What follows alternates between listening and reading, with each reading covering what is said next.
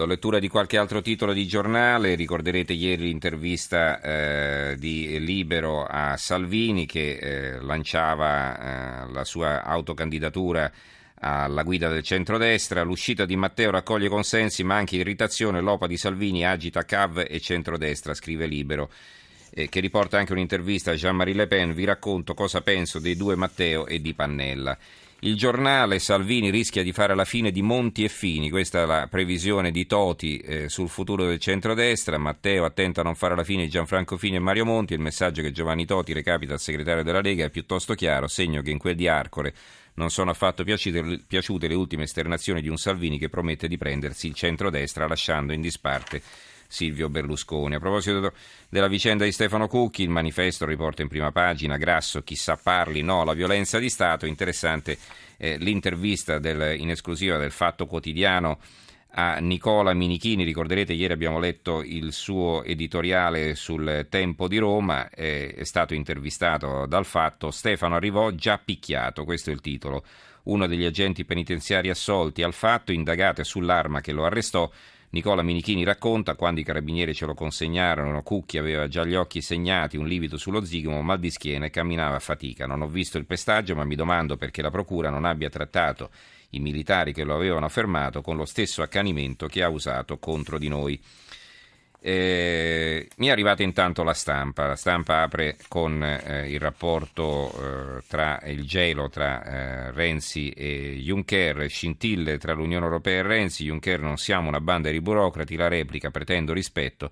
L'Europa prevede debito record, il capo del governo sul Jobs Act, riforma di sinistra deve essere in vigore dal primo gennaio. A centropagina eh, una foto no, di Fabiola Gianotti, classe millenovecentosessantadue, la signora della fisica è un'italiana. Fabiola Gianotti è il nuovo direttore generale del CERN, il nostro istituto celebra le diversità.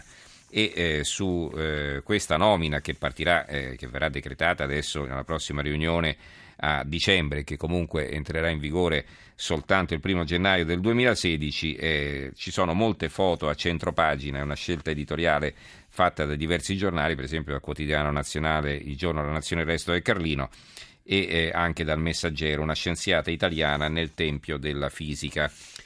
Ancora eh, altri titoli. Eh, dicevamo ieri delle manifestazioni che ci sono state, ci sarebbero state eh, sul quattro novembre a Re di Puglia, e della presenza del Presidente della Camera Boldrini che eh, ha rilasciato una dichiarazione abbastanza eh, così singolare. Boldrini a Re di Puglia: profughi in Friuli sono pochi, guardate al Libano, là ce n'è oltre un milione. Quindi praticamente dice ai friulani che se ne devono prendere di più. Eh, la Nuova di Venezia e Mestre eh, titola a centropagina con una fotonotizia: il gondoliere abbraccia la vedova Fogel, ho pianto, è stata una grande emozione, quella donna è una persona eccezionale, a parlare Stefano Pizzaggia, il primo da sinistra nella foto. In questa foto appunto il gondoliere che aveva a bordo il professor Joachim Fogel, morto il diciassette agosto duemilatredici dopo uno scontro con un vaporetto, è andato a Monaco dove ha abbracciato la moglie. E poi in prima pagina c'è anche un titolo riservato all'ultimo libro Di, eh, del professor Salvatore Settis, intitolato Se muore Venezia. Venezia a rischio di morire, la città senza memoria non hanno futuro. Nel caso di Venezia il problema maggiore è che in tutti questi anni, scrive Settis, non si è fatto nulla per costruire un modello di sviluppo alternativo al turismo. La Tribuna di Treviso: festa delle forze armate con la folla e qualche ingorgo. La Padania eh, mette a centropagina una foto di Elsa Fornero in lacrime, ricorderete quando pianse al termine di quel Consiglio dei Ministri durante la conferenza stampa, e il titolo è Ora piangerà davvero, la Corte di Cassazione certifica la raccolta delle cinquecentomila firme per il referendum del Carroccio sulla sciagurata legge Fornero, adesso manca solo il via libera della consulta. Salvini: grazie a tutti, se a Roma non fanno scherzi in primavera si cancella la riforma. La Gazzetta del Mezzogiorno mette in grande evidenza l'attentato all'auto eh, del eh, sindaco Consales. Eh, non si aspetti il morto, eh, dice Consales, l'auto bruciata, indagini nel sistema degli appalti, trovati escrementi nei corridoi del comune, il sindaco chiede protezione per la sua famiglia. Quindi è sicuramente un argomento eh, del quale ci dovremmo occupare di più tutti quanti, magari domani sera vedremo di avere il sindaco con noi per appunto farci raccontare. Ancora eh, qualche titolo, eh, il secolo decimonono, ecco qui ci sono, c'è un'altra, eh, un altro filone che è quello che riguarda ancora la morte di Brittany e le polemiche che ne sono seguite. Eh, ricorderete l'intervento della Chiesa, il Vaticano, l'eutanasia non è dignità, il caso Brittany, questo è anche il titolo riportato dal Resto del Carlino. Il Mattino in taglio basso ha un articolo intitolato La dolce morte non è una performance, la libertà di scelta di Brittany e l'errore di cadere nella spettacolarità, e eh, c'è però Il Giorno che riporta eh, il punto di vista di eh, Beppe Englaro. Papà Englaro si ribella, morire è l'unica speranza e manca ancora una legge sull'eutanasia, il Vaticano si schiera contro Brittany, non è scomparsa con dignità. E eh, il secolo decimonono di spalla ha un corsivo firmato dal, dall'esperta di bioetica Luisella Battaglia, perché il suicidio di Brittany non è indegno come dice il Vaticano, questo il titolo. Allora, dopo aver letto tutti questi giornali, passiamo all'ultimo argomento di oggi prima poi di ricollegarci nuovamente con gli Stati Uniti. Parliamo di insetti e lo facciamo, di insetti a tavola naturalmente, lo facciamo con Paolo Massobrio, giornalista enogastronomico. Massobrio, buonasera. Buonasera, buonasera a tutti gli ascoltatori. Abbiamo fatto un po' tardi e ti ringraziamo per la tua cortesia. Allora, eh, la notizia eh, qual è? Che alla Sidreria di Milano eh, sono stati sequestrati cinquanta chilogrammi di api, larve, vespe, polpettine, leggo, leggo qui polpettine di riso nero e vermi, focaccia con provole e grilli, insalata di mele e insetti misti, budino al cioccolato con mente e scorpioni. Questo è il menù crunch che si sono persi i clienti del ristorante milanese La Sidreria. Ad interrompere la cena un blitz dei medici veterinari della A S L che hanno sequestrato cinquanta chilogrammi di, eh, di insetti vari. Allora, ehm, intanto va bene, volevo, di, volevo chiederti eh, Paolo eh, se Eh, questa, questa diciamo, tendenza ad assaggiare, questa moda diciamo, esplosa anche in Italia oppure no, questa di, di mangiare gli insetti, che per altri invece è un alimento assolutamente normale, quotidiano diciamo.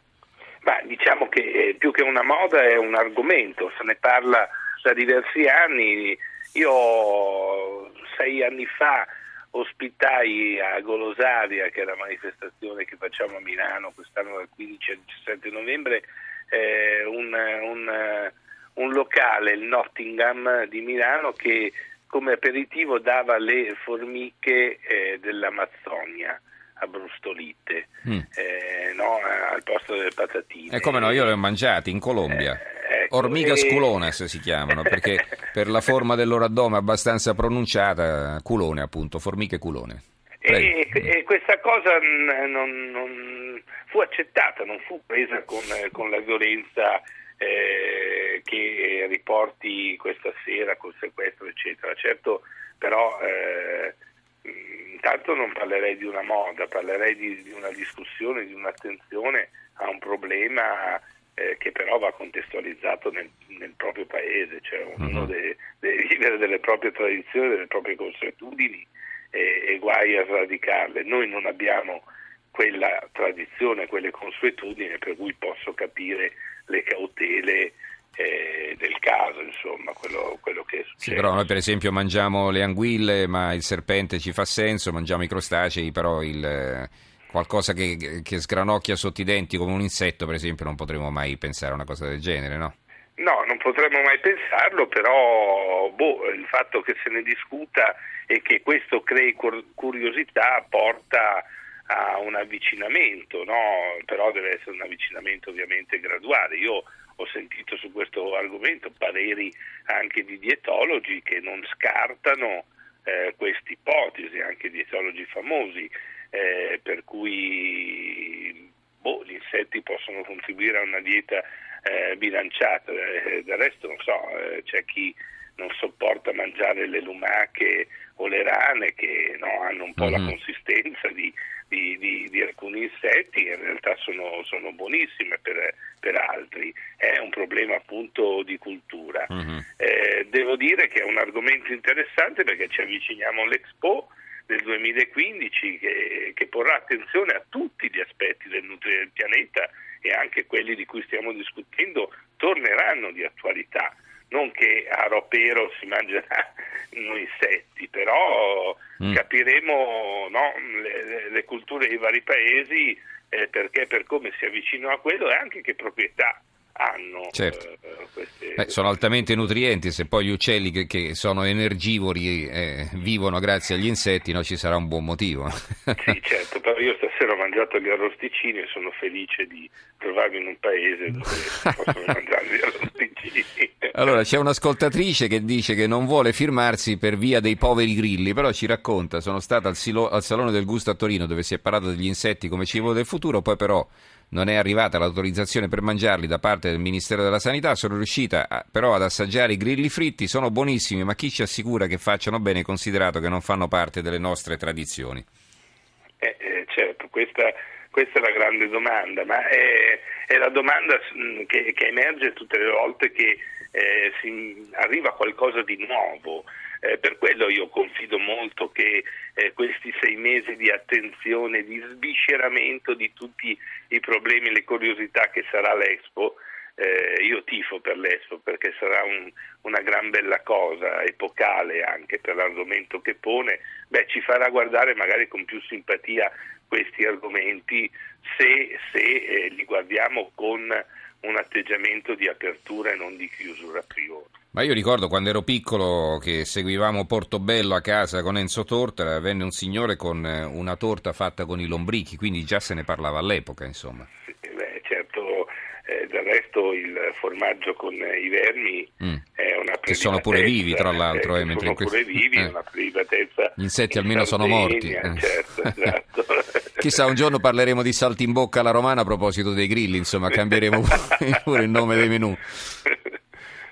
Vabbè. Certo. Grazie, bene. Allora a Paolo Massobrio, grazie, il patrono di grazie di Golosaria e giornalista enogastronomico. Grazie allora e ci risentiamo.